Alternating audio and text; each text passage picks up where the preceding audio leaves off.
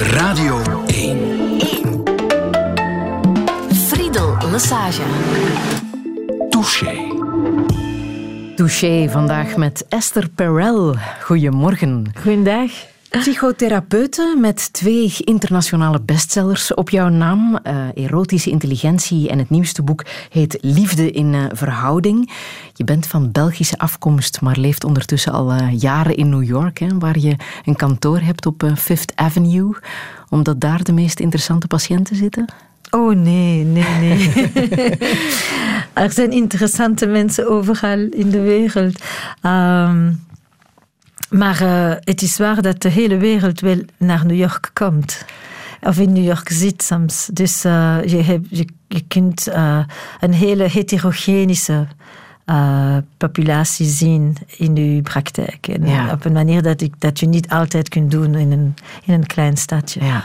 Het is wel zo dat met jouw eerste boek, 10 jaar geleden, Erotische Intelligentie, de hele wereld jou heeft leren kennen. Hè? Want daarin schreef je heel intelligent over relaties en over seksualiteit. Jouw leven is daardoor ook enorm veranderd, hè? Door dat eerste boek. Ik heb nooit over seksualiteit geschreven of gesproken tot dan. Ik was een etnopsycholoog en ik heb jaren met koppels en families gewerkt. En ik was vooral geïnteresseerd in wat er gebeurt in de relaties tussen mensen, paren of families, als er een groot cultureel verandering is. Als mensen immigreren naar andere landen, vrijkeurig of geforceerd, of als ze in gemengde paren zijn, waar ze ook een immigratie hebben, maar in hun eigen keuken, of als het communisme verandert en het politische regime helemaal verandert, of de digitale revolutie. Dus hoe gaan relaties zich veranderen, de verwachtingen, de plaats van de individu, de voorkeuze van het gelukkig zijn, en zo al die belangrijke waarden die we naar relaties brengen, hoe veranderen die met grote culturele of sociale shifts? En dan heb ik een klein artikel geschreven gedurende het Monica Lewinsky en Bill Clinton schandaal. En dat artikel is viraal gegaan. Het was het begin van de digitale virale revolutie. En dat heeft naar het boek... dat boek is nu in 26 talen vertaald en ik ben naar 20 landen geweest en het werd een nieuwe carrière. Ja, met TED Talks die nog altijd worden bekeken. Miljoenen mensen hebben jouw TED Talks al gezien. Ja. Je hebt bij Oprah Winfrey op de sofa gezeten. Maar dat was voor de boeken. Dat was nog voor de boeken. Ja. Maar weet je hoe de Belgische mij ontdekt hebben? Eigenlijk niet van...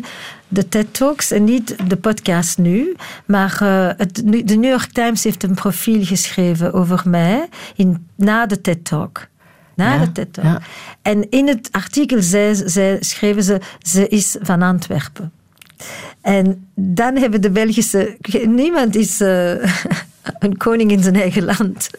Dus dan is de hele pers van België aangekomen aan New York. Wie is die persoon? Wie is die vrouw? En dan is de verbinding teruggemaakt tussen mij in New York en mijn wortelen hier in België. En zo kom je in Touché terecht, hè? En zullen wij een gesprek hebben over wie jij precies bent en wat je precies doet. Hoe zou jij jezelf omschrijven? Ik ben psycholoog, ik ben psychotherapeut, ik ben voornamelijk familie- en parentherapeut, systemische opgedracht. Ik ben een schrijver, ik ben een spreker en ik ben een interculturele persoon. Ja. En als het gaat over jouw gevoel? Oh, ik zou zeggen personaliteit, extravert, heel nieuwsgierig, ik reis... Ik reis met patiënten, ik reis met reizen. Er zijn allerlei manieren op reis te gaan. Ik reis met het schrijven. Dus heel nieuwsgierig, spontaan, creatief, direct. En een beetje verslaafd aan chocolade? En ik heb heel graag Côte d'Or double lait. Dat is een afrodisiacum, hè? Mijn proestervaring. Ja, dat is een afrodisiacum ook. Mijn Madeleine is het gele stuk. Ja. Esther Perel, welkom in Touché. Dank u. Radio 1. Friedel Lesage. Touché.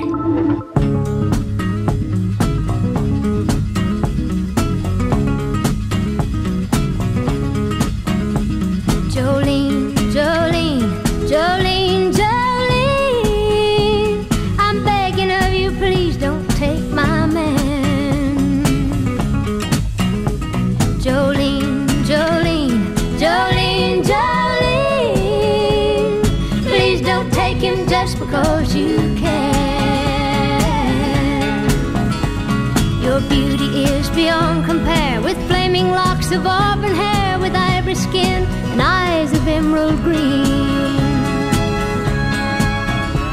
Your smile is like a breath of spring, your voice is soft like summer rain, and I cannot compete with you, Jolene. He talks about you in his sleep, and there's nothing I can do to keep from crying when he calls your name, Jolene. I can easily understand how you could easily take my man, but you don't know what he means to me, Jolene.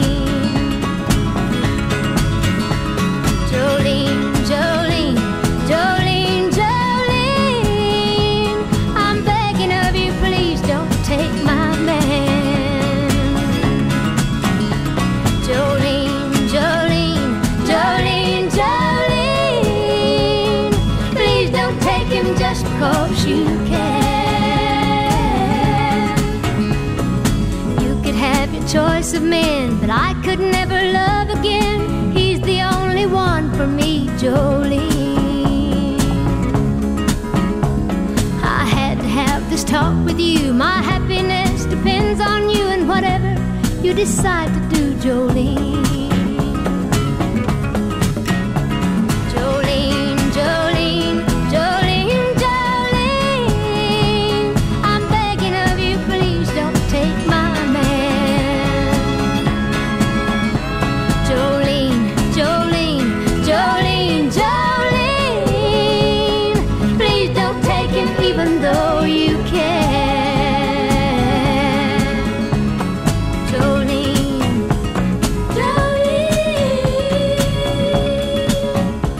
Dolly Parton, ze smeekt Jolene om haar man niet van haar af te pakken, want hij is alles wat ze heeft. Dat schijnt een van de meest bekende nummers als het gaat over affaires, over overspel. Dat is ook het onderwerp in het boek Liefde in Verhouding. Het boek dat jij net hebt laten vertalen in het Nederlands, Esther Perel.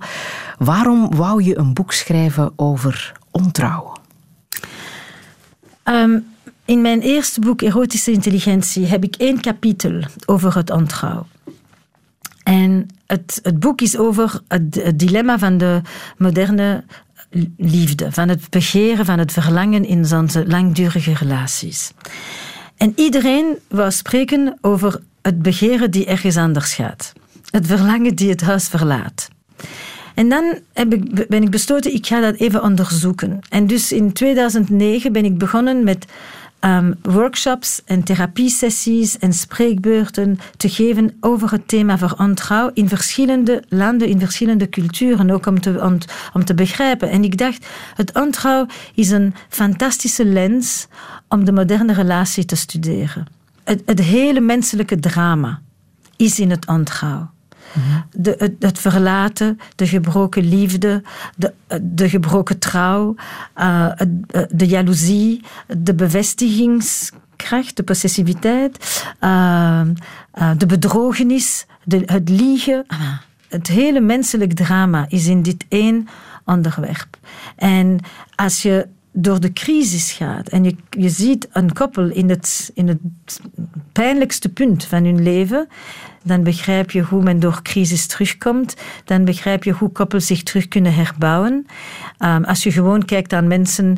Je studeert toch niet compagnies alleen met Google en Apple. Mm-hmm. Je studeert ook de compagnies die het niet lukken. Dan moet je ook even afbakenen wat ontrouw precies is, hè? Dat kan een andere relatie erop nahouden zijn, maar voor sommige mensen is dat ook gewoon porno kijken. Ja, so, het ontrouw is een onderwerp of een woord die elastisch geworden is. Mm-hmm. En heel subjectief. Het is niet meer gewoon, je wordt zwanger en je hebt een kind en dat kind komt uit 9 maanden later en de kleur van het haar van het kind heeft niets te maken met u.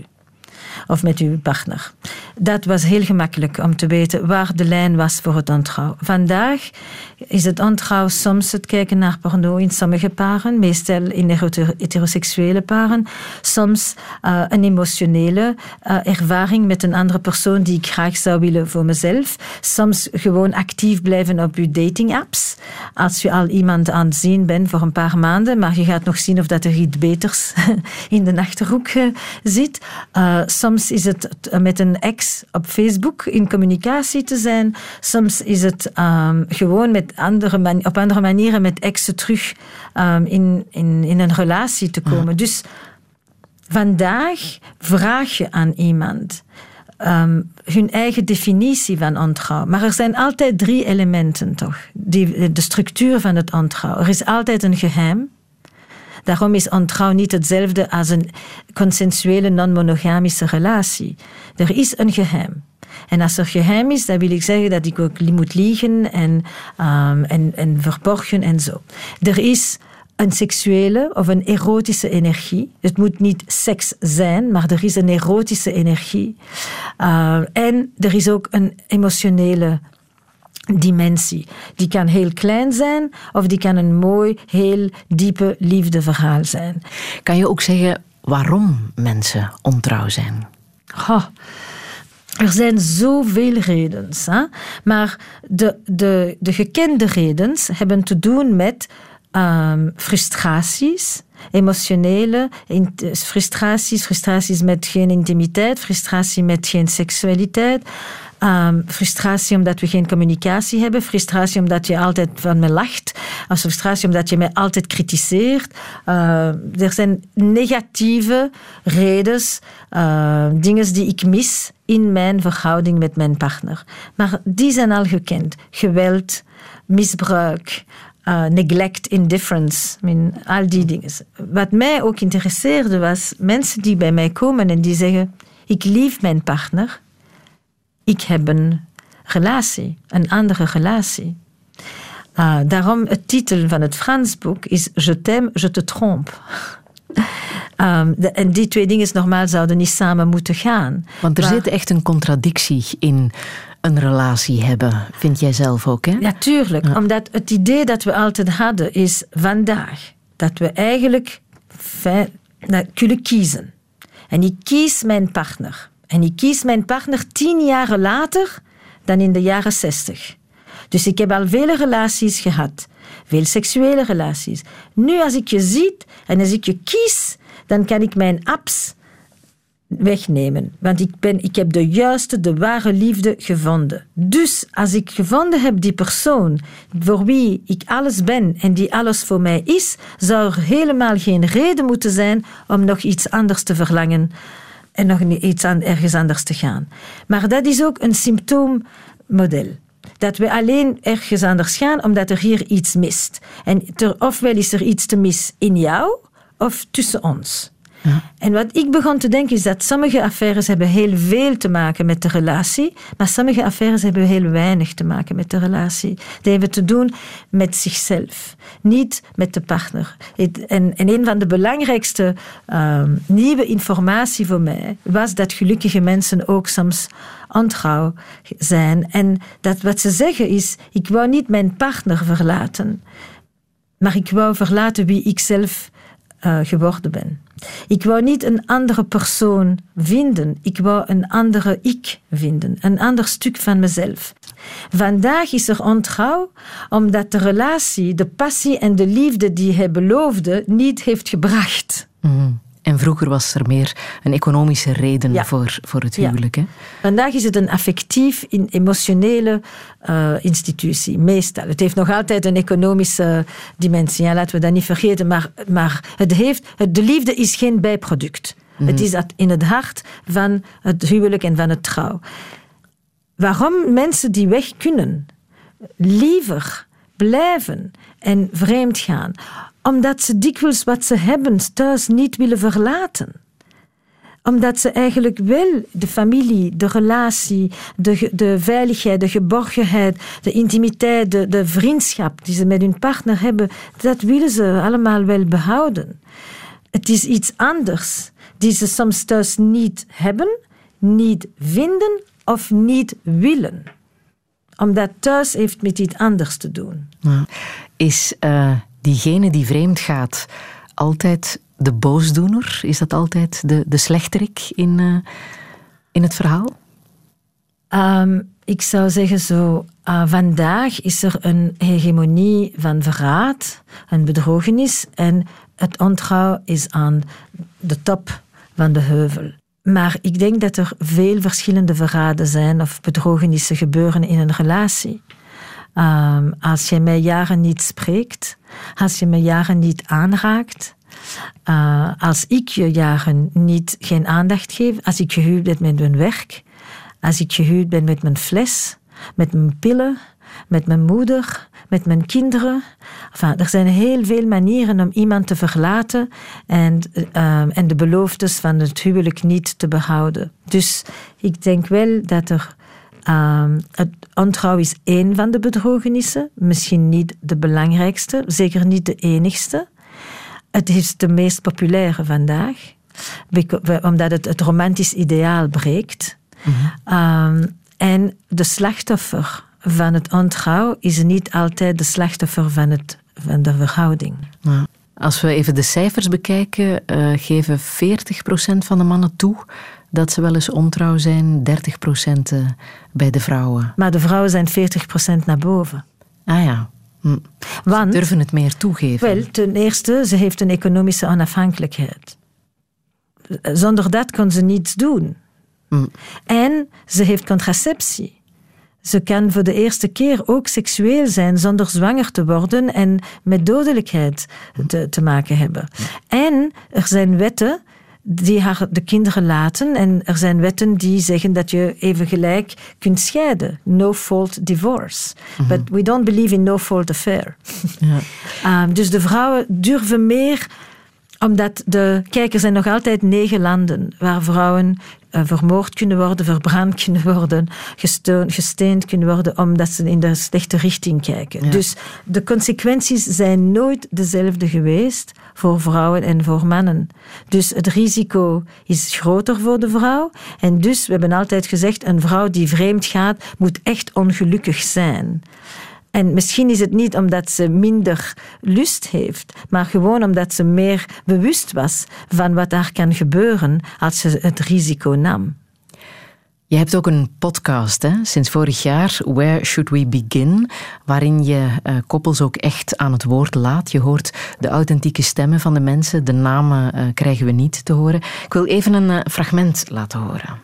You know, when he was little, he said he wanted to be a father, like the way his father was, and that really moved me. Mm-hmm. In my childhood and how I idolized my father. It's like, and how so many children out there are not given such great parenting. It's like and I know we'd be phenomenal parents. And I wanted to give that to somebody. Als ik luister naar de podcast voel ik me toch een beetje een voyeur. Maar er valt ook heel veel uit te leren. Hè? Wat probeer je precies te doen als therapeute door deze podcast te maken? Het zijn niet mijn patiënten.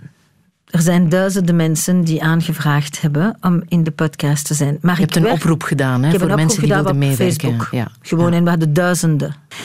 En ik zie ze voor 3 uur in mijn praktijk, in mijn kantoor. Ze schrijven mij, ze vertellen hun verhaal. Helemaal dezelfde manier als ik werk. Dus ik heb het formaat behouden, maar gewoon de podcast is verkort. Ja. Kijk, in het dorp wist iedereen wat er bij de buur gebeurt. En je hoorde alle ruzies.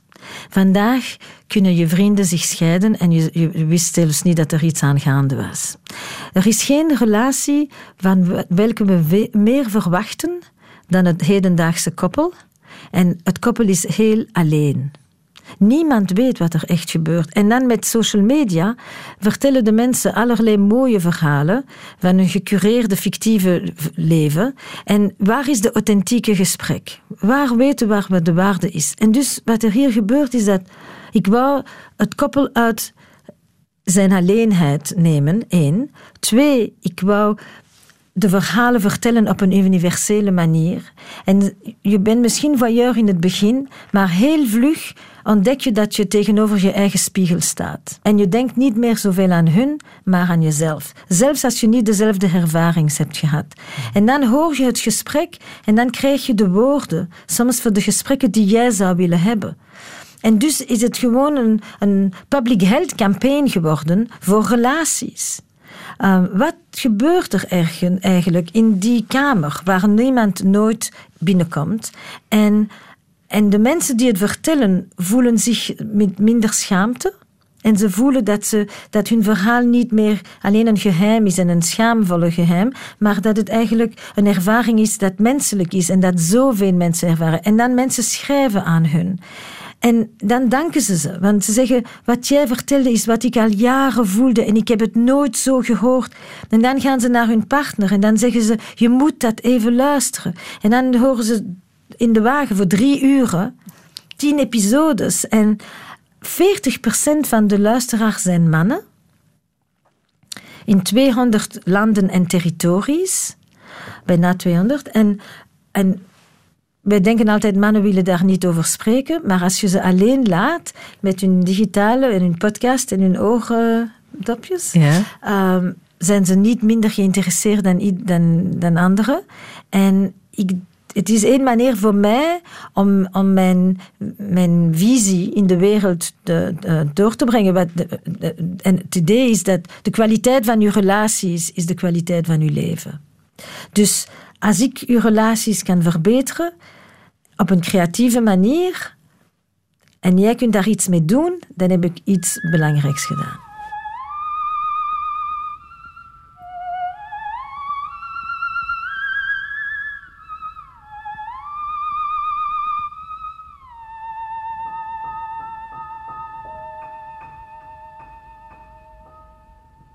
Ne me quitte pas, il faut oublier, tout peut s'oublier, qui s'enfuit déjà, oublier le temps des malentendus et le temps perdu, à savoir comment oublier ces heures qui tuaient parfois à coups de pourquoi, le cœur du bonheur ne me quitte pas. Ne me quitte pas, ne me quitte pas, ne me quitte pas. Moi, je t'offrirai des perles de pluie venues de pays où il ne pleut pas. Je creuserai la terre jusqu'après ma mort pour couvrir ton corps d'or et de lumière. Je ferai un domaine où l'amour sera roi, où l'amour sera loi, où tu seras reine. Ne me quitte pas, ne me quitte pas, ne me quitte pas, ne me quitte pas.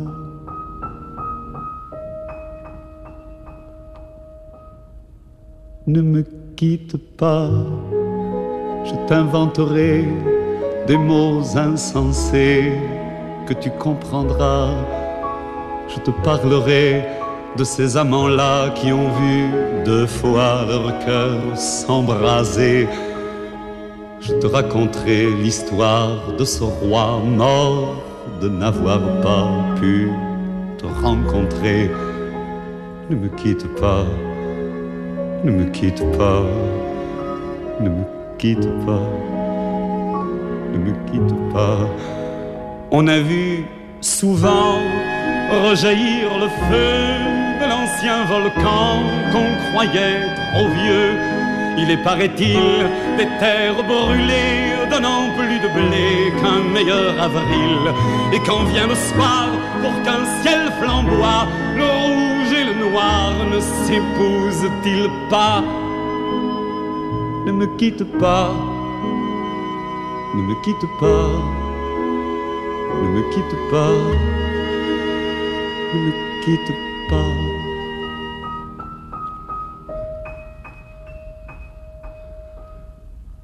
Ne me quitte pas, je ne vais plus pleurer, je ne vais plus parler, je me cacherai là à te regarder danser et sourire et écouter, chanter et puis rire. Laisse-moi devenir l'ombre de ton ombre, l'ombre de ta main, l'ombre de ton chien.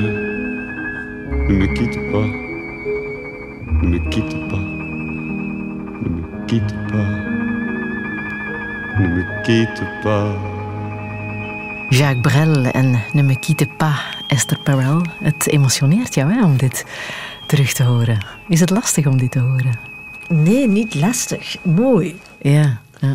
Waaraan denk je als je dit nummer hoort? Ah, pure ellende. Ja? Raw pain. Ja? Pure ellende. Ja? Voor mij, muziek en liedjes hebben mij altijd... geaccompagneerd in mijn hele leven. Voor feestige dagen en voor ellendige dagen. En ik herinner me, als ik weet niet hoe jong ik was als ik dat lied kende, maar ik dacht, alleen muziek kan uitdrukken wat woorden niet kunnen zeggen. Voor rouw, voor celebraties, voor verjaardag, voor dood, voor... het is alleen muziek. En ja. Zelfs als hij niets zou zeggen. Gewoon zijn stem en zijn gevoelens. Ja. En ik denk dat er niet veel zijn gekomen daarna. Charles Aznavour, misschien nog een andere. Ja. Piaf, natuurlijk. Barbara. Enfin, er zijn een paar Fransen en Nederlandse ook. Maar Brel voor mij was de eerste waar ik dacht, oh my god. Als ik een gevoel had en ik kon het niet uitdrukken, dan luisterde ik naar Brel. Je zong het ook helemaal mee, hè? Dus ja. Jouw Frans is ook heel erg goed. Hoeveel talen spreek je eigenlijk? 9. 9 talen. En met hoeveel talen ben je opgevoed? We spraken 5 talen thuis. Mijn ouders waren van Polen, dus zij spraken Pools en Jiddisch en Duits. En dan spraken we ook Frans en Nederlands en Antwerps. Dat kan je ook nog. Dat kan ik nog gemakkelijker dan Nederlands soms. Want waar ben je precies opgegroeid in Antwerpen? Op het Kiel. Op de Abdijstraat. Ja, mijn ouders hadden een klerenwinkel. Nee, ik ben in Leuven geboren, op de Diesestraat. En dan met mijn 5 jaar zijn we naar Antwerpen vertrokken. En we woonden op de Abdijstraat voor jaren. Boven van de winkel. Dus... Ik woonde echt in de buurt. En wat voor herinneringen heb je aan die periode in Antwerpen? Och, zoveel. Zoveel. Kijk, ik herinner me veel meer dingen van mijn jeugd dan dingen van gisteren. Ik moest helpen in de winkel. Dus ik heb gewerkt, verkocht, kleren gearrangeerd, opgehangen, getrieerd, vensters gemaakt, de braderij ja. Van de Abdijstraat voor jaren. De fiets, de park van het Kiel. De school. Ik leefde op de Abdijstraat en er waren maar 2 Joodse families daar. Dus wij waren eigenlijk de immigranten, de vreemden en de vreemdelingen. Mijn ouders waren ook vluchtelingen. Dus op de straat, zoals we nu spreken over de immigrantenfamilie in de buurt. Wij waren die familie. Mm-hmm. De vrienden van mijn vader. Mijn vader had 2, ik herinner me altijd, hij was 50. En mijn ouders waren ouder. En hij had 2 verjaardag. 1 met de vrienden in Jiddisch en vodka. En mijn met de vrienden van de familiekring van het Kiel, in het platte Antwerps, met bier. En ik dacht, god, wij leven in 2 helemaal verschillende werelden. En thuis ging dat allemaal zo goed samen. Ja. En voor mij is dat heel belangrijk gebleven. Ik denk dat veel van mijn flexibiliteit en mijn manier om te werken en te werken in de hele wereld kwam van het feit dat ik altijd in vertaling leefde. Ja. En hoe zijn jouw ouders in Antwerpen terechtgekomen? Mijn ouders zijn van de kampen, van de Duitse kampen van Polen naar België gekomen, naar Brussel eerst. Toevallig. Mijn vader had iemand geholpen in het kamp. Waar hij was 5 jaar in de kampen, zoals mijn moeder. En mijn 2 ouders zijn de enige overlevenden van hun en hun hele familie. En welke kampen hebben ze gezien? Oh, mijn vader was in 14 kampen en mijn moeder in 9. Ja. De bekenden waren Dora, Blechamer. Ik heb de lijst. Maar mijn vader heeft iemand geholpen op een zeker moment. En die zei, kom naar België met mij. Maar ze konden alleen maar 3 maanden in België blijven. En dan hadden ze een lijst van andere landen die de Joodse vluchtelingen op dat moment aannamen. En ze wouden niet weg. Want ze konden met Duits hier wel werken. En ze zijn begonnen met sigaretten te verkopen in de achterkamer van het café aan Amerikaanse soldaten. En dan met horloges en zo. En dan zijn ze begonnen met de stok Amerikaan op de trappen van de kerk. En dan zijn ze naar Leuven gegaan. En waarom Leuven? Ik denk omdat daar niemand was die hun kende. En ze wouden een heel nieuw begin. Maar ik ben in 1958 geboren, dus ik kwam veel later dan mijn broer, die al was. En mijn ouders zijn hier 5 jaar illegale vluchtelingen gebleven. En op een zekere dag kwam een klant naar de winkel. Die hadden dus al een winkel in Leuven. En elke keer dat de politie kwam, loopten ze weg. En die man zei, ik ga u helpen. En zo zijn die gelegaliseerd en zo zijn we hier gebleven. En dan ons eerste paspoort was vluchtelingen en staatloos van de UN. En dan hebben we Belgische paspoorten gekregen. Mm. En hoe was het voor jou als kind om op te groeien als een kind van Holocaust-overlevers? Kijk, dat is uw bloed. Het is je bloed eigenlijk. Je hele verhaal, je wortelen, je zin op hier, wat je hier doet, waarom je hier bent. Wie je nooit zult kennen, waarom je geen grootouders hebt, waarom je geen onkels hebt, waarom je alleen 1 broer hebt. Waar zijn hun 9 broers en zusters? Wat zijn de nummers op de armen? Ik had veel geluk, want ik had ouders die vertelden. En zij hebben het ook verteld op zo'n manier dat je wou luisteren. En iedereen kwam naar mijn ouders luisteren. Ze vertelden goed. En ze vertelden het aan klanten in de winkel soms. Die mensen aankeken. Zo, wie zijn die met het accent? Mijn vader kon niet lezen, niet schrijven. Die heeft alle talen geleerd met de krant. Maar die kon eigenlijk niet schrijven. Die heeft 3 jaar naar school geweest. Mm-hmm. En ik heb dat allemaal meer begrepen als ik in 1991 met hun naar Polen ben gegaan. 2 jaar nadat de muur gevallen is, konden we terug in Polen in. En we zijn gaan zien van waar ze kwamen. En wat was het dorp van mijn vader? Wat was het stadje van mijn moeder? En wie waren die mensen? En hoe was dat om daar terug te gaan? Ongelooflijk. Je was echt... Het is echt ongelooflijk. Je ontmoet iemand en zijn verhaal of haar verhaal begint als hij 35 is. Maar je denkt, wie was die persoon vroeger? Wat was je familie? Wat voor een huis woonde je? Hoe zag je moeder uit? Je hebt geen foto's. Je kan niets zien. En dus voor het eerste keer heb je een beetje een beeld. Was het helend? Heeft het geholpen om daar terug te kunnen zijn? Voor mijn vader ja en voor mijn moeder nee.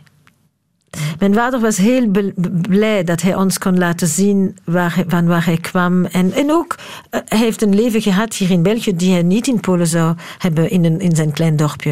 Hij werd heel cosmopolitisch en hij heeft het heel goed gehad. Dus het was ook het leven dat ik nooit zou gekend hebben. Mijn moeder was te boos. Te boos over wat ze verloren had. Het is niet zwart of wit of goed of slecht. Het brengt een complexiteit en het antwoord. Ja. Het geeft maar je zegt dat er 2 soorten mensen waren hè, in de naoorlogse jaren in Antwerpen. Mensen die wilden leven en mensen die van binnen gestorven waren. Dat was wat ik herinner in Antwerpen. Er waren twee groepen, maar dat is geen oordeling. Dat is gewoon een toestelling van mij. Dat er een groep van vriendinnen en ouders waren, families, waar je het gevoel hadden dat ze niet sterfden. Ze waren niet gestorven, maar ze waren ook niet aan het leven. En mijn ouders waren aan de kant van het leven. Dus ze waren heel erotisch. Het was, ik ben hier niet voor niets. Ik heb dat niet allemaal meegemaakt om geen mooi leven te hebben. En ze hebben een heel mooi leven gehad daarna. En mooi leven wou zeggen vrienden, feesten, muziek, eten, mensen, reizen, hard werken, heel hard werken, maar genieten van het leven. Ze vertelden altijd dat als ze in Leuven woonden, in 1946, dus juist na de oorlog, zaterdagavond kleerden ze zich aan en ze namen de trein en ze gingen dansen in Brussel. En ik denk, god, wie kan er denken aan gaan dansen als je juist... Maar het was een symbool van, we zijn hier om terug van het leven te genieten. Niet alleen... Want dat is onze grootste vengeance, wraak, over het sterven van onze hele familie. Is dat hebben ze niet kunnen wegnemen van ons.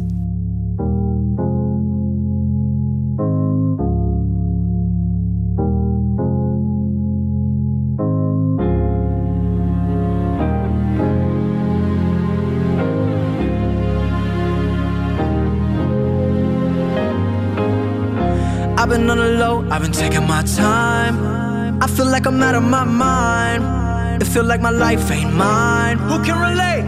Woo! I've been on the low, I've been taking my time. I feel like I'm out of my mind. It feel like my life ain't mine. I don't wanna be alive. I don't wanna be alive. I just wanna die today. I just wanna die.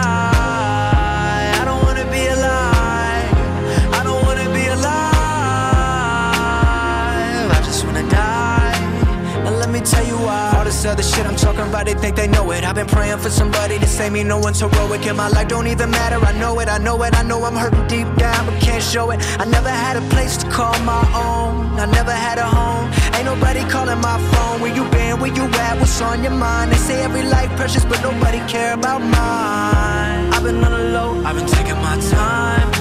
I feel like I'm out of my mind. It feel like my life ain't mine. Who can relate? I've been on the low, I've been taking my time. I feel like I'm out of my mind. It feel like my life ain't mine. I want you to be alive. I want you to be alive. You don't gotta die today. You don't gotta die. I want you to be alive. I want you to be alive. You don't gotta die. Now let me tell you why. It's the very first breath when your head's been drowning underwater. And it's the lightness in the air when you're there chest to chest with the lover. It's holding on though the road's long, seeing light in the darkest things. And when you stare at your reflection, finding out when who it is, I know that you'll thank God you. I know where you've been, where you are, where you're going. Yeah. I know you're the reason I believe in life. What's the day without a little night? I'm just trying to set a little light. It can be hard. So hard, but you gotta live right now. You got everything to give right now. I've been on the low, I've been taking my time. I feel like I'm out of my mind. It feel like my life ain't mine. Who can relate? Woo! I've been on the low, I've been taking my time.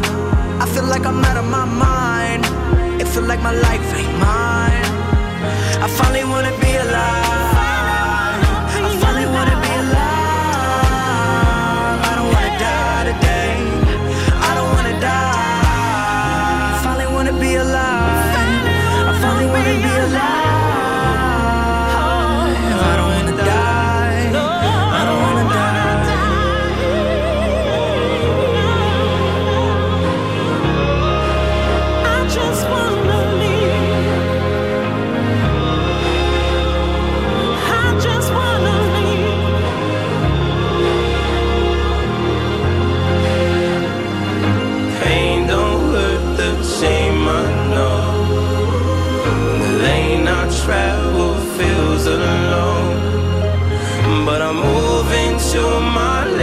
give out.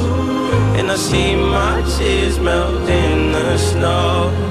But I don't wanna cry, I don't wanna cry anymore. I wanna feel alive, I don't even wanna die anymore. I don't wanna, I don't wanna, I don't even wanna die anymore. Dit was Logic. Het nummer was genomineerd als beste song of the year bij de Grammys. En Esther Perel, jij vond het echt belangrijk dat dit nummer genomineerd was en dat we het vandaag lieten horen. Hè? Waarom precies? Kijk, we zijn vele redenen, maar de meest hedendaagse reden is dat omdat we heel bezig zijn in Amerika te spreken over de macht van de mannen. Het privilege van het patriarchaat, de Weinstein, et cetera. En we spreken niet veel over de vulnerabiliteit van de mannen, de kwetsbaarheid van de mannen, de depressie van de mannen, de zelfmoord van de mannen. Die is veel meer gelukt, weer meer lukt dan bij de vrouwen. En het lied heeft een telefoonnummer.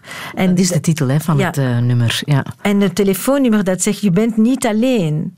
En mannen zijn veel meer alleen dan vrouwen. En ze zijn minder gezond, ze vernietigen zich meer, ze hebben meer addicties, ze hebben meer gelukte zelfmoord. En ik dacht, God, op dit zeker moment een lied te hebben die de man laat zien in de andere kant van het gesprek, want beide kanten bestaan natuurlijk, is heel belangrijk. Mm-hmm. Wij hebben trouwens ook een nummer als het gaat over mensen die met zelfmoord te kampen hebben. 1813 is ons telefoonnummer. Er staat nog geen nummer over, maar misschien moet dit ook maar eens gebeuren.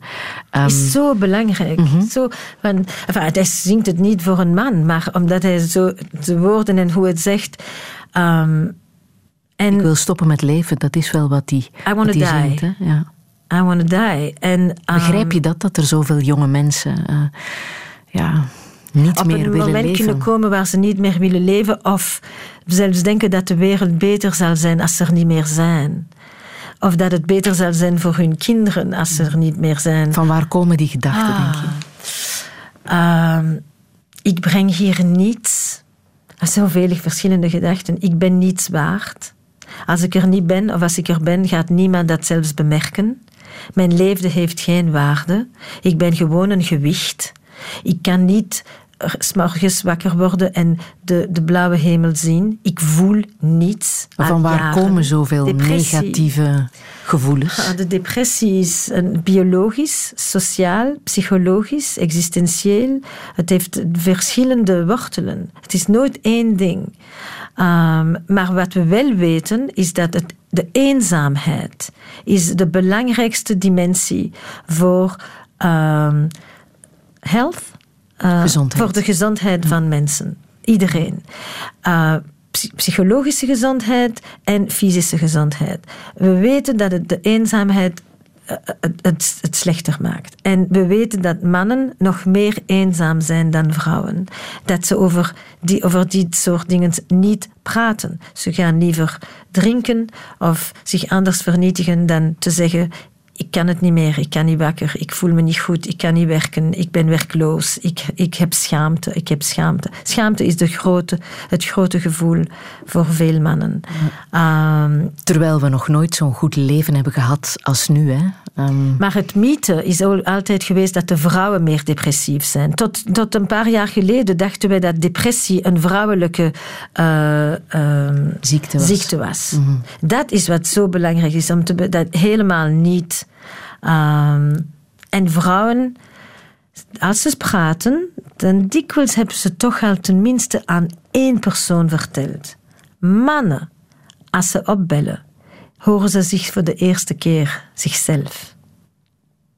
Een boek waar jij zelf heel veel aan gehad hebt, is het boek van de Oostenrijkse neuroloog en psychiater Viktor Frankl, The Search for Meaning, de zin van het bestaan. Waarom heeft dat boek jou zo geraakt? De eerste keer dat ik het boek las, was als ik 16 was. Dus ik wou begrijpen hoe gingen mensen... Kijk, als een kind van ouders die in concentratiekamp waren, had ik heel veel dromen. Wij, alle kinderen. We hadden veel dromen en goede en slechte dromen. En zoveel dromen waar ik aan Hitler zegde, wat ik geloofde. En dromen waar ik kwam altijd uit, de goede kant. En ik dacht, hoe deden die mensen dat? Hoe kwamen ze elke dag terug op en probeerden ze verder? Wat geeft ons de zin van het leven? Van het vechten voor het leven? Wat hij vertelt is dat je kunt niet altijd je toestand kiezen. Maar wat je wel hebt is een klein afstand, een kleine ruimte tussen de toestand en je reactie. En uw reactie is de vrijheid die je hebt over alle ellende en over alle oppressie. Daar is waar uw vrijheid zit. Dat jij kunt beslissen hoe je gaat reageren. En ik vind dat dat zo'n belangrijke idee is in mijn werk met paren, met families, met vluchtelingen, met individuele mensen. Dus dan heb ik het teruggelezen. Dan heb ik het gegeven aan mijn kinderen. Dus het is echt, en ik denk dat het tot voor veel mensen nog altijd een van de belangrijkste boeken is. Ja. Is het ook de overlevingsstrategie van jouw ouders geweest? Zeker een deel. Mijn moeder heeft altijd gezegd, ik dacht, iemand wacht op mij van de familie. En ik moet er zijn als we eruit komen. En ook als er een van ons gaat zijn, dan zal ik het zijn. Er moet iemand zijn die daar kan een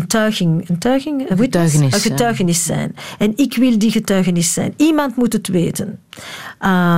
En dan, ze waren samen met de anderen. Niemand heeft alleen overleefd. Ze waren samen. Je had vrienden, je had andere mensen die je konden helpen of die jou kon helpen. Mijn vader bijvoorbeeld, ik heb het juist eerder verteld, die vertelde, als ik bij in Auschwitz waren, die zei, weet je, op een dag kwam er hier een konvooi van Nederlandse vrouwen. En ik heb een vrouw gezien en ik heb gedacht, ik ga die vrouw helpen. En ik ga die helpen, want hij dacht, de Nederlanders, de Grieksen, de Fransen, die Joden, die overbleven 2 dagen. Het was te koud. Die mensen kwamen van de stad. En in de stad hadden ze geen ervaring met de sterke natuur te zijn. En mijn vader die kwam van een klein dorpje en die had cementen zakken op zijn rug. En die kon in het koud weer. En die zei, ik ga die vrouw helpen. En dan hebben ze haar afgeschoren. En dus hij herkende haar niet de volgende dag. En hij zei, ik moest die vrouw vinden, want ik dacht, als ik die vrouw kan helpen, dan heb ik een reden. Dan weet ik waarom ik hier aan het vechten ben. Dan ben ik niet alleen. En dan heb ik gedacht, ik heb hem nooit gevraagd, hoe heb je aan die vrouw geschreven? Want hij vertelde mij dat hij schreef aan die vrouw. En ik weet dat hij niet kon schrijven. Zeker geen Nederlands. En ik heb die vraag nooit gesteld. Ik denk dat hij moest aan iemand gevraagd hebben. Maar, en dan was hem gepakt. En dus hij kon niet verder. En hij moest uit de keuken. Hij kon haar helpen omdat hij in de keuken werkte. En dan hebben ze hem naar de fabriek gestuurd. En de fabriek gaan, dat was gewoon in -30 met blote voeten en journaalpapier. En, je overleefde dat niet. En de Duitse man, de nazi, de SS, die kwam naar mijn vader en die zei, ik eet beter als jij in de keuken bent. En die heeft hem terug in de keuken gezet. Dus ze hebben altijd gezegd, het was 1, geluk, wil en geloofde. Mm-hmm. En dan liefde. Dat was de orde van wat ze denken dat hun geholpen heeft. Dan schrijf jij nu een boek over trouw en ontrouw. Vertrouwen, dat moet ook een heel lastig begrip zijn geweest voor hen. Want ja, wij kunnen elkaar wantrouwen in een relatie, maar als je de mensheid wantrouwt, is dat toch nog een ander niveau. Maar daarom is het zo belangrijk voor mij, niet alleen hun, alle mensen die met hun ze waren ook, te zien hoe mensen van zo'n ervaring terugkomen. Uh-huh. En terugleven, terugfeesten, teruglachen. Terug vertrouwen krijgen, terug kinderen hebben. Het eerste ding dat ze deden als ze uit de kampen kwamen, was een kind te hebben. Want als je een kind had, dan wou het zeggen dat je terug menselijk was. En voor mij is dat heel belangrijk. Als mensen zeggen, ontrouw, je kunt daar niet verder. Het is het einde. Het breekt, het doet al die dingen. Maar dat wil niet zeggen dat je daar niet van terug kan komen. En dan heb ik eens zo gewoon aan iemand gezegd. Ik was al zo, zeg, Mijn ouders die waren niet bedrogen door hun partner. Die waren bedrogen door de menselijkheid. En van deze plaats krijg ik een convictie dat soms, niet altijd, kun je van zo'n ervaring terugkomen en terugleven. Terug een relatie hebben, terug lieven met je partner, terug iets nieuws opbouwen. Je herstelt niet wat je had, maar je bouwt iets nieuws. En die ervaring helpt mij. Voor iedereen anders zou het iets anders zijn. Maar voor mij is dat een goede basis. Ja. Ik heb nog muziek uit de film Love Actually. Ah.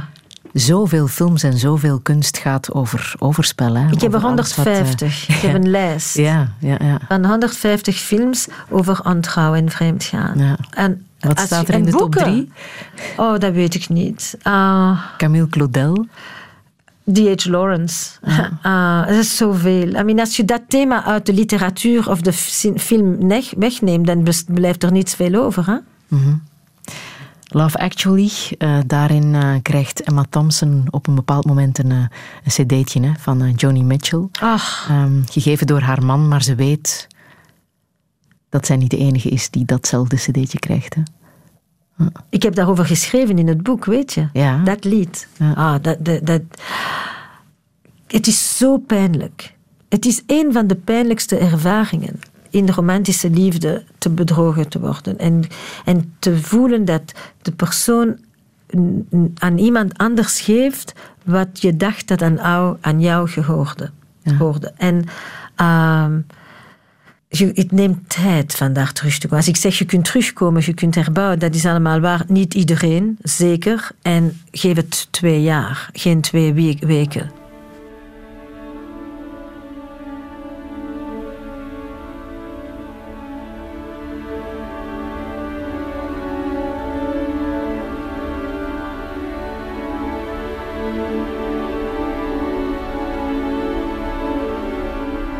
Rose and flows of angel hair,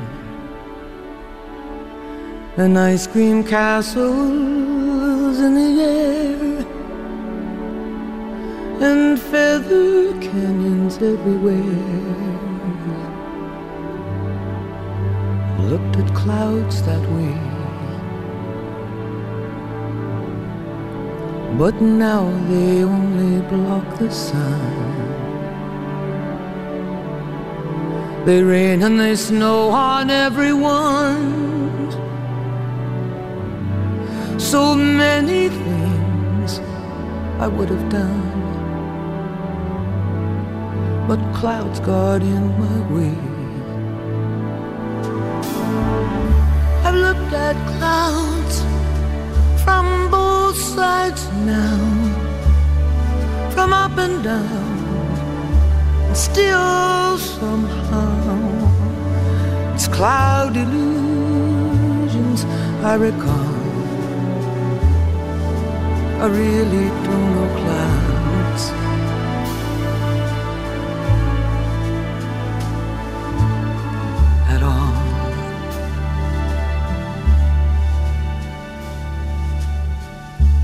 Moons and Junes and Ferris wheels, the dizzy dancing way that you feel as every fairy tale comes real.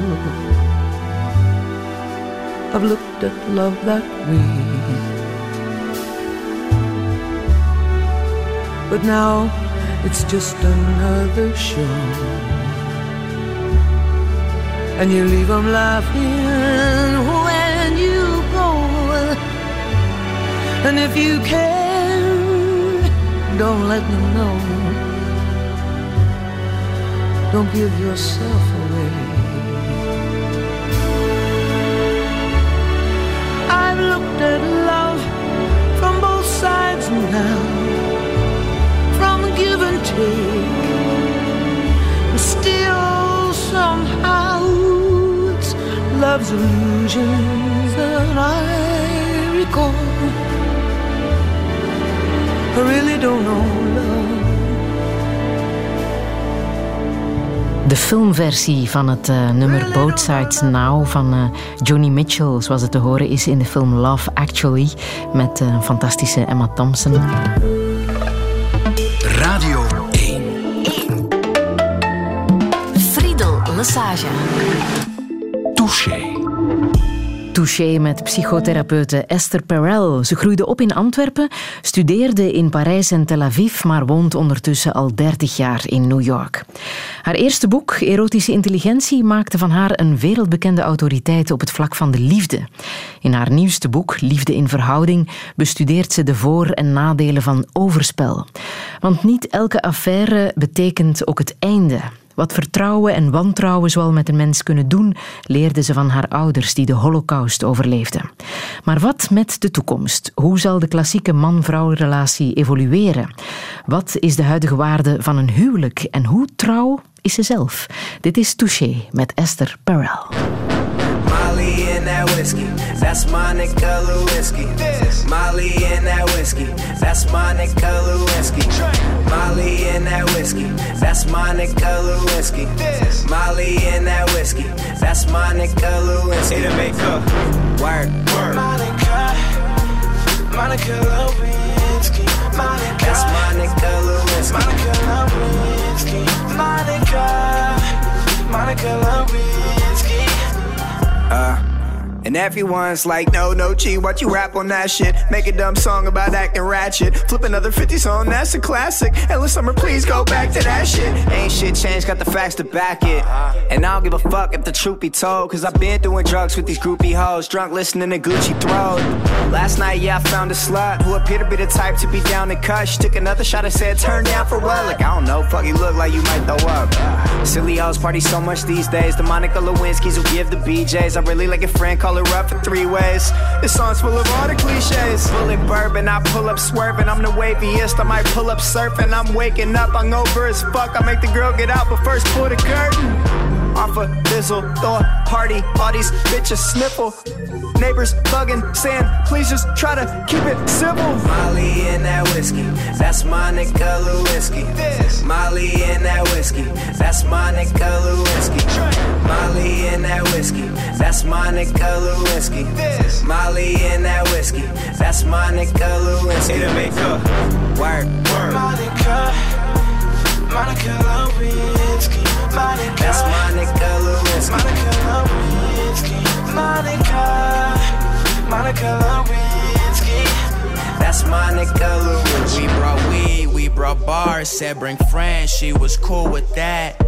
The homie brought the whip, I hop in front, there's two and back. RC girls, they just wanna go to school and act. She gon' run and tell her friends that Skizzy Mars is cool as shit.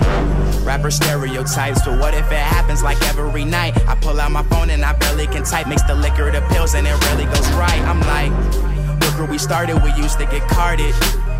Two-step with models at One Oak and Derby. Lose by the cart in the life of the party. She a big fan, got my mixtape on her laptop. Cigarettes in hand, the city is our backdrop. Her and all her friends, Instagram and taking snapshots. I got the whiskey, got the weed, hit the jackpot. Molly in that whiskey, that's Monica Lewinsky.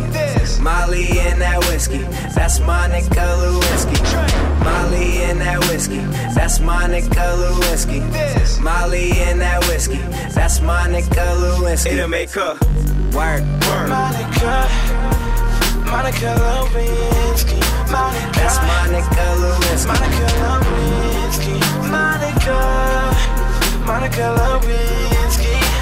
That's Monica Lewinsky. Monica, Monica Lewinsky. Monica, Monica Lewinsky. Monica, Monica Lewinsky. It'll make her work, work, work, work, twerk, twerk, twerk, twerk, squirt, squirt, squirt. That's Monica Lewinsky. It'll make her work, work, work, work, twerk, twerk, twerk, twerk, squirt, squirt, squirt. That's Monica Lewinsky. G-Eazy en het nummer heet Monica Lewinsky. Monica Lewinsky vertelde ook ergens in een lezing dat er minstens 42 rapnummers over haar gaan. En dit is er dus eentje van, Esther Perel. Ik ben Monica, niet verrast. Nee. En meer nog, je kent haar persoonlijk, hè, Monica Lewinsky. Wij waren samen op TED en zij heeft 's morgens de eerste spreekbeurt gegeven over digitale bullying. En ik gaf mijn spreekbeurt 's avonds, mijn TED Talk over het ontrouw. Mm-hmm. Het is 20 jaar geleden, hè, dat 20. Hun affaire, de affaire tussen Bill Clinton en Monica Lewinsky, in de openbaarheid kwam. Hoe heb jij daar toen naar gekeken? Ik dacht, kijk, in maatschappijen die meer collectivist zijn, die meer collectief zijn, waar de familie belangrijker is dan de individueel, heeft men altijd het compromis gemaakt over het ontrouw. Voornamelijk de vrouwen. Het is in het Westen dat wij het ontrouw... Dat wij denken dat als er ontrouw is, moet er een scheiding zijn. En het is het einde van de relatie en het einde van de familie. En er is alles wat vroeger was, was leugen. En een leugen is. En dit is de waarheid van de relatie. En ik dacht, dat was een heel interessant cultureel moment. Dat ontrouw wordt de belangrijkste reden van het scheiden. En dat is nooit zo geweest. We hebben ons gescheiden voor verschillende redenen, maar niet alleen voor ontrouw. En ik dacht, er is iets aangaande, vooral in de Amerikaanse maatschappij, met seksualiteit. En ik heb mijn eerste artikel geschreven gedurende deze periode. Ik had nooit over seksualiteit geschreven. En ik heb gewoon geschreven wat ik dacht voor 24 jaar dat ik nooit had gezegd. Ofwel, ja, ik had het gezegd op een diner, maar niet in een professionele krant. En dat artikel, de naam was In Search of Erotic Intelligence, is viraal gegaan. En dat was het begin dat dan naar het boek bracht, Erotische Intelligentie, en naar het hele onderzoek van wat is vandaag moderne liefde, wat verwachten we in relaties. Zelfs dit boek, Liefde in Verhouding, is niet alleen over ontrouw. Het is over de moderne relatie door de lens van het ontrouw. Ze hebben aanvankelijk allebei ontkend, hè? Zowel Bill Clinton, de bekende woorden, als Monica Lewinsky. Maar ze was toen hoe oud? Ze was 22. Ja. En kijk, als je 22 bent en je in de White House bent en je hebt advocaten van alle soorten die je zeggen wat je moet zeggen en je weet niet wat je gebeurt.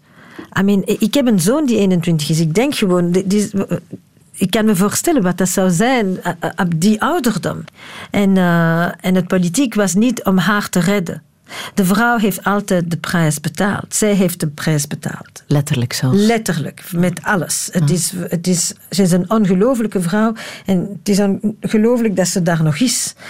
En staat en dat ze op het einde een manier heeft gevonden om daarover te spreken. Want zij was de eerste slachtoffer van de digitale bullying. Ja. Als je aan Hillary kijkt, een van de belangrijkste dingen die ik dan onderzocht, is dat het idee, voornamelijk als een vrouw, dat je blijft met iemand die vreemd gegaan is, is de nieuwe schaamte. Vroeger was het scheiden de schaamte. Nu is het blijven als je weg kunt. En dat is wat Hillary deed. Zij kon weg en ze heeft gekozen om te blijven. Waarom heeft zij daarvoor gekozen, denk je? Wie weet, ik ken hun relatie niet. Mensen zijn heel vlug om te beoordelen en te zeggen dat het wat te doen met haar politische plannen en dat ze macht wou en zo van. Wij weten helemaal niet. Wat wij wel weten is dat we een dogma hebben en dat zegt, het kan geen goede relatie zijn als dit gebeurt. Misschien gebeurde dit en tegelijkertijd heeft die man ook die vrouw altijd gesteund Met al haar ambities, met al haar dromen, meer dan iedereen anders. Wij weten helemaal niet wat er in het privaatleven van andere mensen gebeurt. En we zijn zo vlug om alles te beoordelen. Mm. Maar hoe is Monica Lewinsky de voorbije 20 jaar door het leven gegaan? De jaren heeft ze zich verborgen. Ze heeft geprobeerd dat mensen haar zouden vergeten, maar niemand vergeet haar. Het is een van de grootste schandalen. En het komt nog terug. Het komt terug elke keer. Het kwam terug met Trump, kwam terug met Hillary, kwam terug nu met Weinstein. Het komt terug elke keer. Het is de litmus-test of de seksuele schandaal of de politiek of Amerika. En ik denk dat een van de dingen die belangrijk is het idee dat de vrouw is verantwoordelijk in dit verhaal. De vrouw, het is zo in het eerste lied van Dolly Parton. De vrouw neemt de man weg. Neemt hem niet weg. Wat is een kind? Hij kan niet denken voor zichzelf. Hij neemt geen beslissing. Het idee in alle culturen is dat het lichaam van de vrouw gehoort niet aan haar. Het gehoort aan de gemeenschap. En de vrouw is de grens. De man kan zich niet controleren. De man heeft alle lustvolle gevoelens en het is de rol van de vrouw om hem in controle te behouden. En dat is een van de oudste verhalen van de Bijbel af. Zij heeft hem verleid en als hij zegt dit was geen seks, dit heeft de hele definitie van seksualiteit veranderd. Waar begint seks? En misschien is seks niet alleen iets dat je doet, maar misschien is seks een plaats waar je gaat. Heeft Bill Clinton ooit zijn excuses aangeboden? Nooit. Niemand. Ze hebben die vrouw vernietigd en niemand heeft nooit niets gezegd. Zij was collateral damage. 3 jaar geleden werd de datingsite Ashley Madison gehackt, waardoor 37 miljoen namen plotseling op straat lagen. Mensen die via die website een affaire probeerden te hebben. De site bestaat nog altijd. Life is short, have an affair. Ga je ermee akkoord dat die website bestaat? Ik moet daar niet mee akkoord of niet mee akkoord zijn.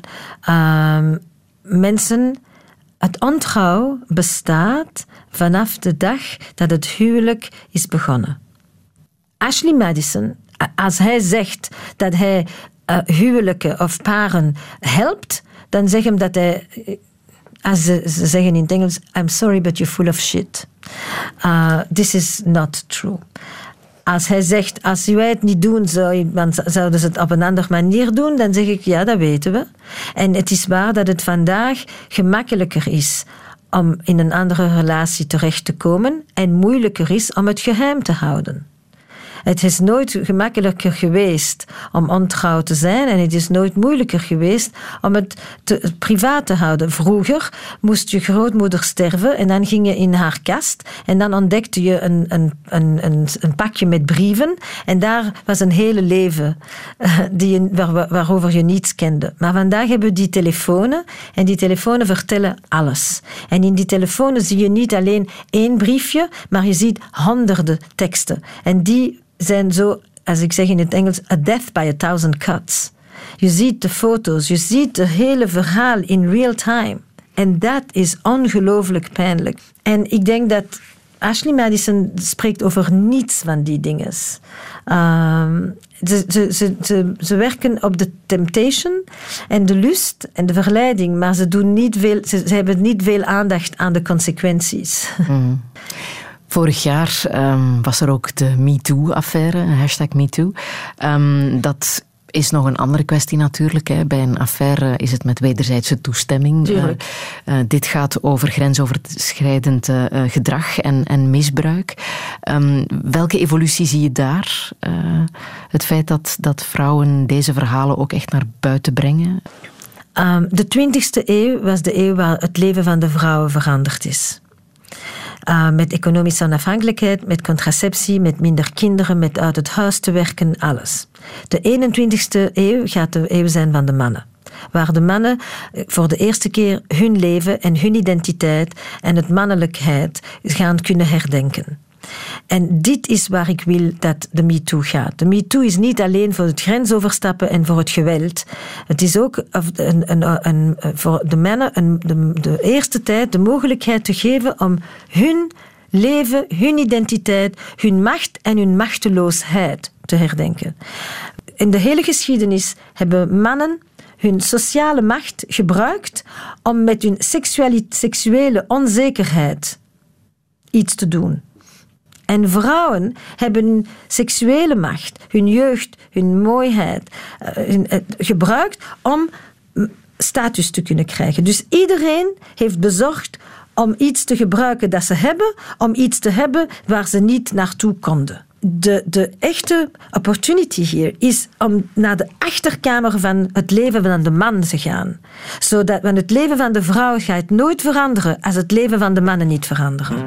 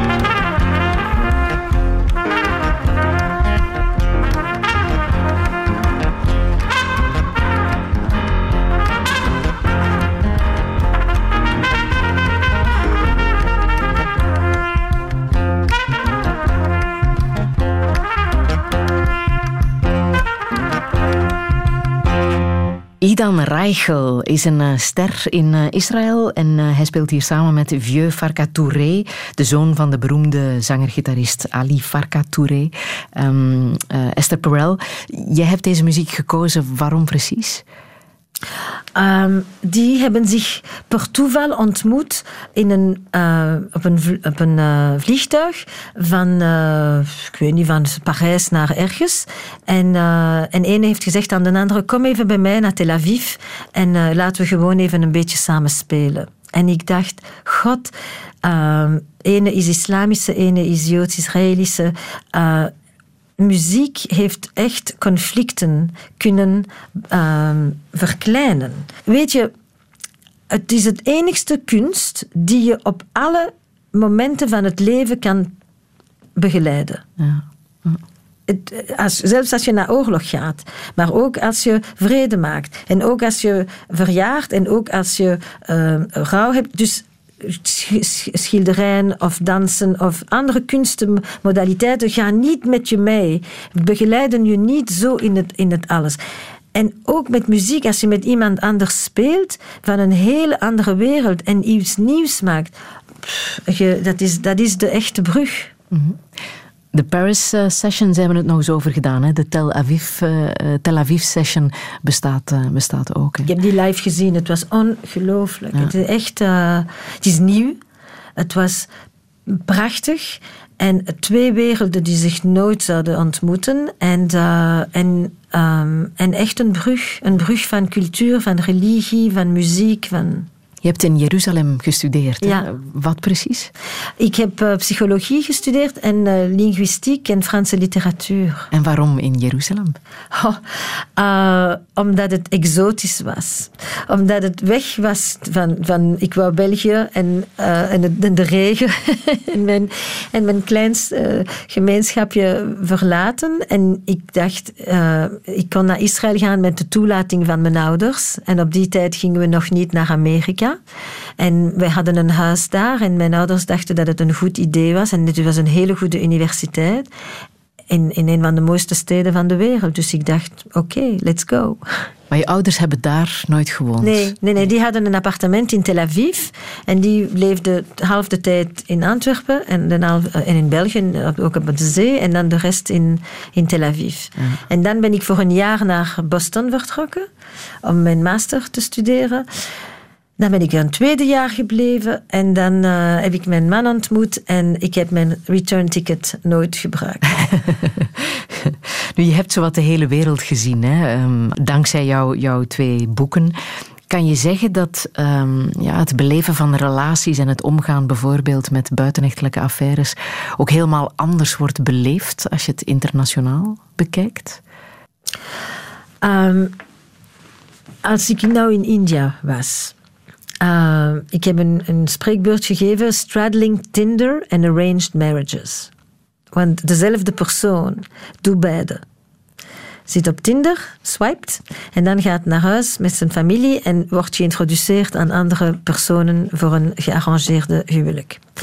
En ik denk, als je in een model bent waar je niet kiest, waar je niet in het romantisch ideaal bent, waar je op zoek bent naar je soulmate, naar de ware liefde en zo, dan is je ervaring van het ontrouw anders. Het doet niet minder pijn, maar pijn altijd heeft een zin, een mening, een verhaal.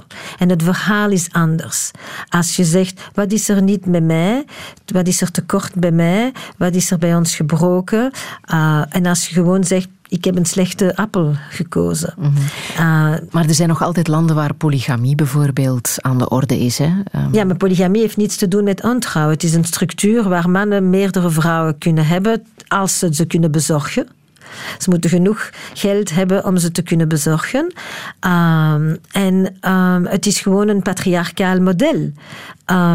Dat heeft niet veel te doen met ontrouw. Het heeft te doen met een structuur die een toelating geeft aan de mannen en helemaal niet aan de vrouwen.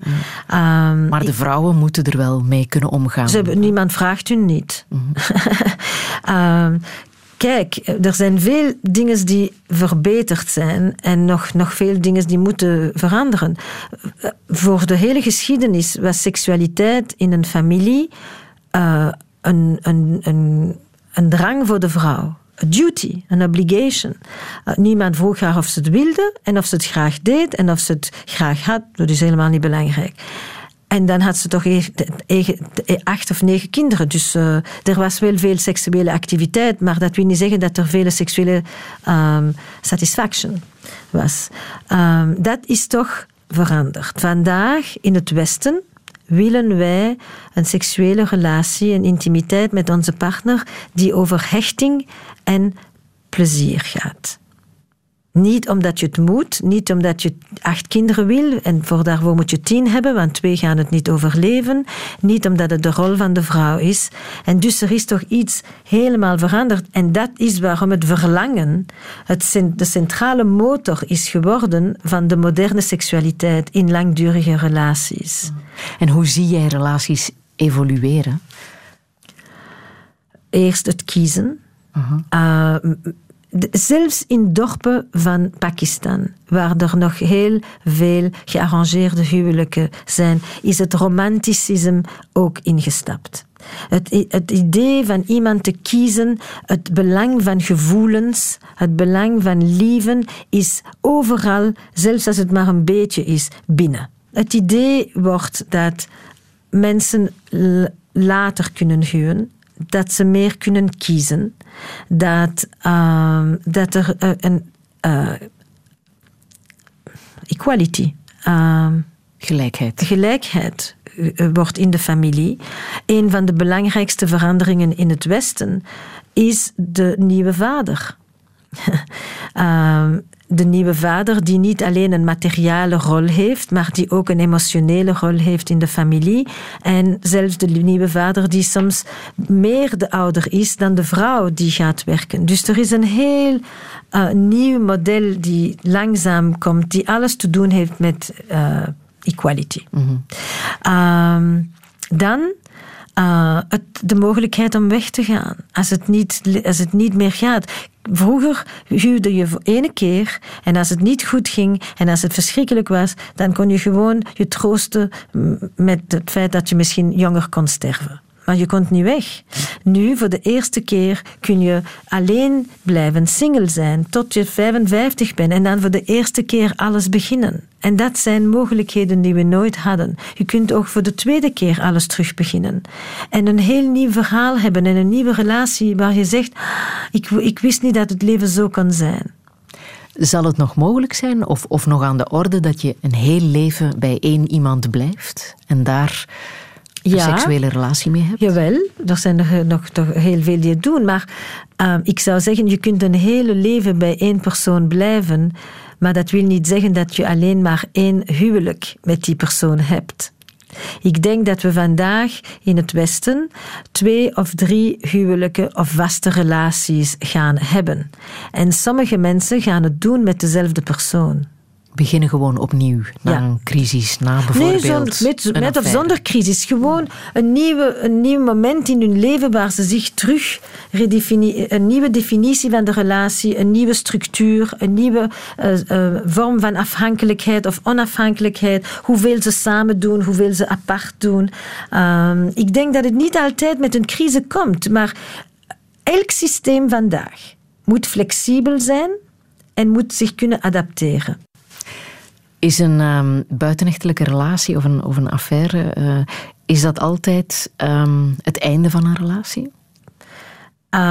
Ik zou het in 2 manieren antwoorden. 1, ik denk dat sommige affaires zijn de vernietiging van de relatie. Dat is het einde. Je kunt daar niet van terugkomen. Te veel liegen, te veel breuk, te veel vernietiging. Maar sommige affaires zijn ook de beginning van een nieuwe relatie. En daarover denken we niet genoeg. En ik zie die mensen en veel therapeuten zien die mensen. Dus ik denk dat wat ik wou was een boek schrijven. Niet dat zegt goed, slecht, doe niet.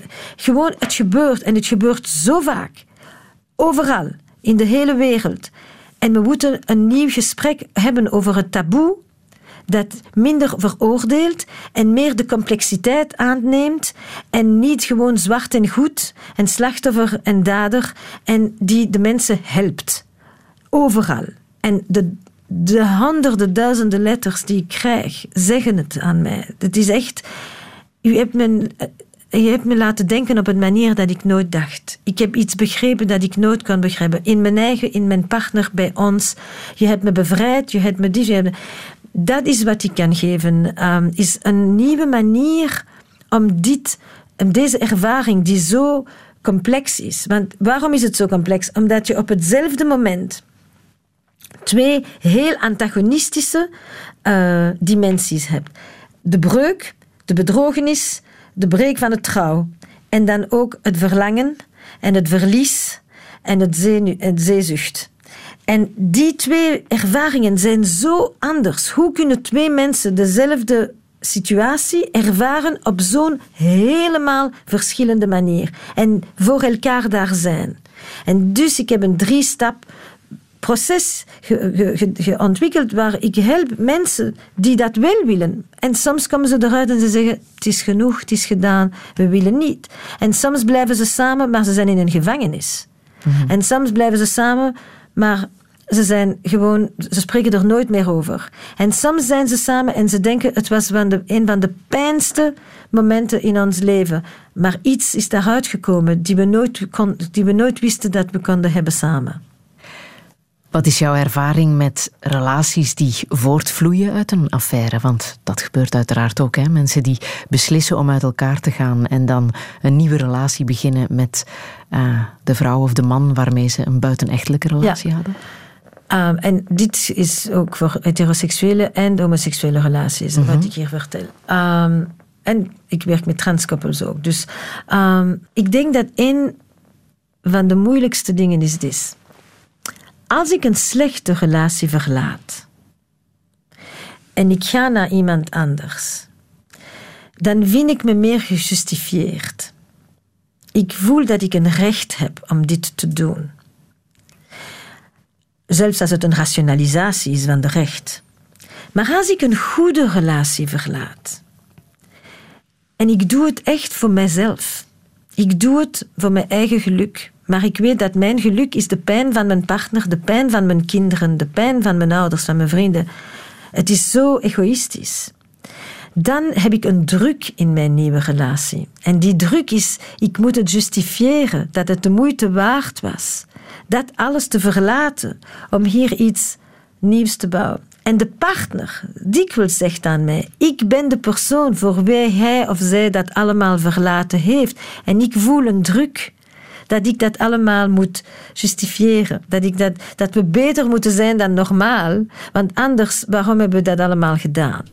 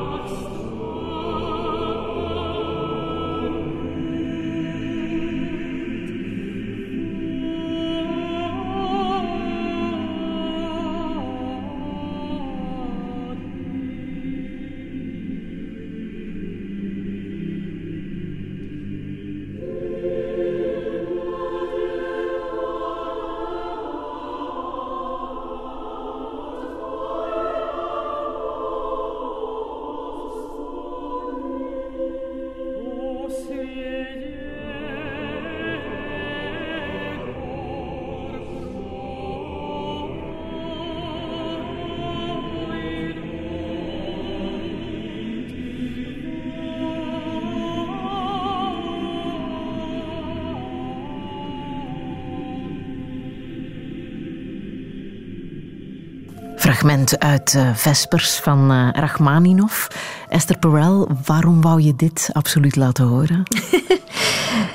Ik denk, op de eerste dacht ik gewoon, ik zou willen dat ze weten dat mijn keuze in muziek breed is. En dat ik luister naar dingen die helemaal niets met elkaar te maken hebben. Maar ik heb ook een diepe liefde met religieuze muziek. Liturgische muziek. Ja? En dit stuk, nu dacht ik erom, het eerste keer dat ik het hoorde was in de kerk op de Conscienceplein in Antwerpen.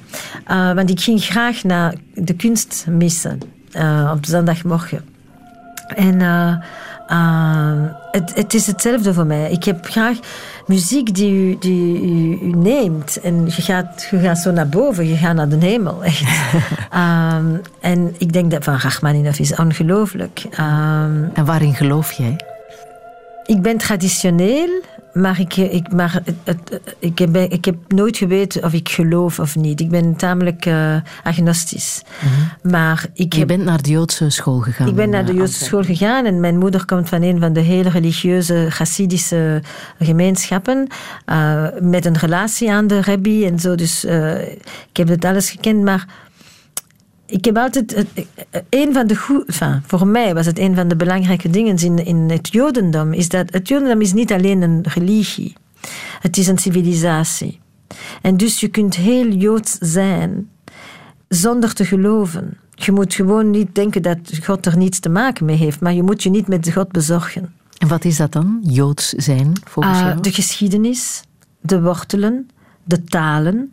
de cultuur, de filosofie, de boeken, de tekst, de manier van denken, de collectieve waardes van een groep die een van de oudste groepen in exile is, die overleefde. Wat zijn dan de belangrijkste waarden? Het omgekeerde van ons moderne leven. In ons moderne leven zijn we heel individualistisch. En het Jodendom is overleefd omdat we heel collectivistisch waren.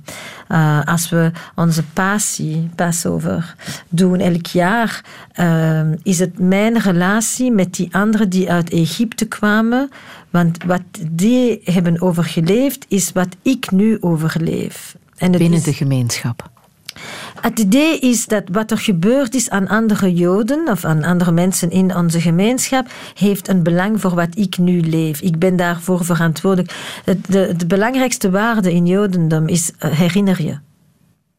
Herinner je. Dus het is een religie en een cultuur van herinnering. En daarom lees je en studeer je zodat je niet zou vergeten. En ik denk dat dit idee het geholpen heeft. Want we hebben geen kerken, we hebben geen gebouwen, we hebben geen architectuur. We hebben alleen een architectuur van tijd. Het belangrijkste idee dat de Joden gebracht hebben aan de westerse civilisatie is de Shabbat. Het stoppen op een zekere dag van de week waar je niet werkt en niets doet en niet productief bent. Dat is het belangrijkste ding dat we brachten. En dan hebben de musulmanen, de christenen hebben dat allemaal genomen. En... omdat we een architectuur hebben van tijd. Wat is religieuze tijd en wat is werktijd en wat is familietijd en wat is individuele tijd? Tijd. We hebben geen gebouw, geen stenen. We hebben alleen dat ding en dat heet tijd. We hebben een kalender met feesten. En dus zonder te geloven kun je dit hele kalender nemen en het gewoon doen voor de traditie. Omdat ik wou dat mijn kinderen wisten wie ze waren, waarvan ze komen, waar ze gehoren en dat ze een behoren hadden, een belonging. Hoe gaan jouw zonen om met relaties en met liefde? We springen er heel veel over. Dus ze volgen en ze luisteren. Hoe oud zijn ze nu? 21 en 24. Interessante leeftijdsgroep, hè? De millennials. De millennials. Ik heb 2 echte millennials. Ik werk heel veel met millennials, met verschillende organisaties. En, hoe anders kijken zij naar relaties? Ik denk dat ze meer romantisch zijn dan de boomers. Meer romantisch, omdat ze ook meer nomadisch zijn. Dus ze hebben 15 jaar nomadisch leven. Waar ze ervaringen hebben en seks. En seks zonder relaties en van alles. En dan zoeken ze naar die ene persoon die hun zoektocht gaat stoppen. En ze zijn zo idealistisch. Zij willen één persoon voor alles. Ze willen dat één persoon hun geeft wat vroeger een heel dorp gaf. Dus ze kennen die zin bij mij al. Ik heb dat al een paar keer gezegd. En dus als ze met mij spreken, zeggen ze... Mijn oudste die zei gisteren... We waren aan het spreken of ik samen met mijn vriendin willen gaan wonen. Maar zij zei... Weet je, als je samen woont voor een jaar, dan ga je niet meer samen wonen. Dus als je nog met je vrienden wil wonen, ga eerst een beetje met je vrienden voor een paar maanden of een jaar. En dan kunnen we samen wonen. En dan zei hij, maar zelfs als we samen wonen, we gaan niet alles samen doen. Want ik weet dat je zegt dat we een beetje afstand moeten hebben. Dat we een beetje individuele ruimte moeten hebben. Dus ik zie hoe ze dat allemaal integreren. Maar dan zegt hij, ik leer met haar een partner te worden. En ik heb gehoord wat je zegt, mama. Liefde is een werkwoord. Dat wil zeggen, het is niet wie je vindt, maar wie jij gaat zijn. Wat voor relatie heb je zelf met je man? We zijn 35 jaar of zo samen. Zonder problemen? Nee, we zijn een normale relatie. Er is geen relatie zonder problemen. En ik zou mijn werk niet goed kunnen doen als ik zelfs mijn eigen problemen niet had. De hoeveelste relatie met hem is dat nu? Ik zeg 3, hij zegt 4. Ja? Ja. Ik was 22 als ik hem ontmoette. Dus, ik denk dat we hebben dezelfde waardes. Over flexibiliteit, over... heel genereus te zijn voor wat de andere ervaart als hij iets gaat doen en hij moet weg gaan werken. En ik zeg, neem een week, dat is zo'n mooie plaats. Blijf maar langer daar. Het is niet, en dat was ook vroeger als de kinderen klein waren. Het was niet, kom naar huis, want ik ben hier alleen met alles. Het was, weet je wat, ik kan dat niet doen, maar dat gaat zo'n rijke ervaring zijn voor jou. En dan kom je thuis met interessante verhalen en dan hebben we tenminste iets over te praten, behalve hebben de kinderen gegeten vanavond. Mm-hmm. Mm. En ik denk dat we samen diezelfde nieuwsgierigheid hebben, diezelfde intellectuele pursuit. En ik denk dat zijn werk... als we lachen zeggen we dat he does pain and I do pleasure. Je wordt 60 dit jaar, hè? Mm-hmm. Doet dat pijn? Je ziet er trouwens helemaal geen 60 uit. Ik heb het gevoel dat... Kijk, op mijn jaar... Ofwel stop je. Ofwel begin je te denken aan... minder werken en niet werken en zo. Ofwel to reinvent. Heruitvinden. Je vindt je terug. En voor mij is dat nu aan het gebeuren. Het is een moment, dat duurt niet, maar ik heb zoveel plezier. Ik doe zoveel interessante dingen. Ik ontmoet ongelooflijke mensen, zoals u. En ik vind het heel rijk. Ja. En zolang als mijn lichaam dat houdt... Ik denk dat uw ouderdom is uw gezondheid. En als uw gezondheid goed is... Dat wil niet zeggen gewoon het komt alleen. Dus ik zorg voor mij.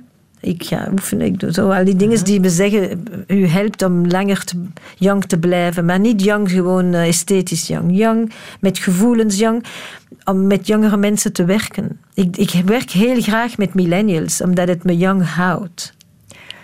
60 is niet alleen een bijzondere verjaardag, maar ook wel een manier om mensen van vroeger terug te vinden, hè? Gaat dat gebeuren, denk je? Het gaat op 2 keer gebeuren dit jaar. 1, ik heb een vergadering van mijn hoofdschool... van Antwerpen. En een reunie van mijn klas. Ik dacht dat ik er niet zou gaan, maar nu heb ik besloten, ik wil er wel zijn. En dat is heel leuk. En dan voor mijn verjaardag zelf ga ik mijn beste vrienden uitnodigen van de verschillende landen te komen naar New York voor 4 dagen. Wow. En gewoon 4 dagen samen te zijn. En ik moet niets bijzonders hebben. Gewoon mijn vrienden komen, mijn broer, mijn nicht. De mensen die belangrijk zijn in mijn leven.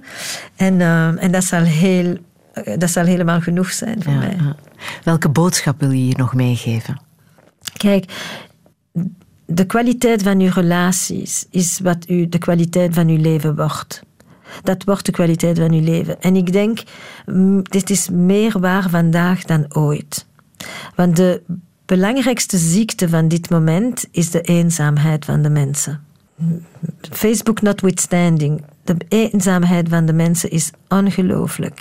Wij willen individualistisch, wij willen vrijheid, maar wij moeten nu ook zorgen voor de onzekerheid dat met de vrijheid komt. In het dorp had je geen vrijheid, maar je wist waar je wortels waren. Nu moet je jezelf definiëren, je moet jezelf, je eigen definitie maken, de hele tijd. En dat is een druk.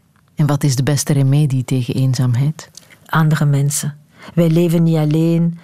Wij moeten andere mensen hebben. Ze geven ons perspectief. Ze geven ons raad. Ze steunen ons. Op welke manier? Ze vinden... Weet je, ik moet soms zeggen aan mensen gewoon... Ik heb een voorbeeld met een vrouw nu. Haar man is vreemd gegaan en zij was 64. En ik zei, oké, waar zijn uw vrienden? Ze zei, deze persoon. Waar zijn die? Geen enkele niet in New York, want in Amerika woont iedereen op. Ik zei, kun je het doen? Je gaat 2 weken nemen. En je gaat die mensen gaan bezoeken. Je moet de mensen gaan bezoeken die je kennen, niet als de slachtoffer van uw overspel. Je moet die zijn mensen die je kennen, zoals de vrouw die u bent. De interessant, die lacht, die een goed humor heeft, die een goede vriendin is, die loyaal is. En die moeten jou teruggeven, uw beeld van jezelf, uw identiteit. En uw partner, die kan dat niet doen. Want... die is bezig met zijn eigen dingen. Dus jij gaat die mensen gaan bezoeken. En dat is uw therapie. Neemt het geld, komt niet bij mij en gaat met uw vrienden. En weet je, als je opbelt en je zegt, ik wil komen. Want ik heb een lijst gemaakt van de belangrijke mensen in mijn leven. Mijn therapeut heeft mij gevraagd, dus ze vertellen... wie wil niet weten dat hij belangrijk is voor iemand anders? Iedereen voelt zich beter als hij helpt en als hij voor anderen zorgt. Dus iedereen krijgt daar iets van. En zij kwam terug 2 weken later. Ik ga terug een appartement in New York nemen. Ik ben verhuisd voor hem, maar nu ga ik terug naar mijn eigen. Ik ga terug schilderen. Ik ga dit doen, ik ga dat doen. Zij had haar dignity, haar zelfrespect teruggevonden. En... maar het was geen idee die ze had. En het is dikwijls niet een idee van de therapeuten, ook niet. Dat de hulp is niet in de kamer. De hulp is in uw ecosysteem. Ik heb nog muziek van Miles Davis, Esther Perel. Je hebt die nog live zien spelen. Ja. Weet je nog waar? En wanneer? Als ik naar Boston kwam... in 1981, een van de eerste concerten die ik ging zien in het park, was Miles Davis live. En dat is een van de dingen die je hebt in Amerika, New York of Boston. Die giants van de jazz. En die zijn levendig juist daar, naast u, aan het spelen. En je hebt die altijd gewoon gehoord op een plaat. Dus dat was een fantastische ervaring. Miles Davis live.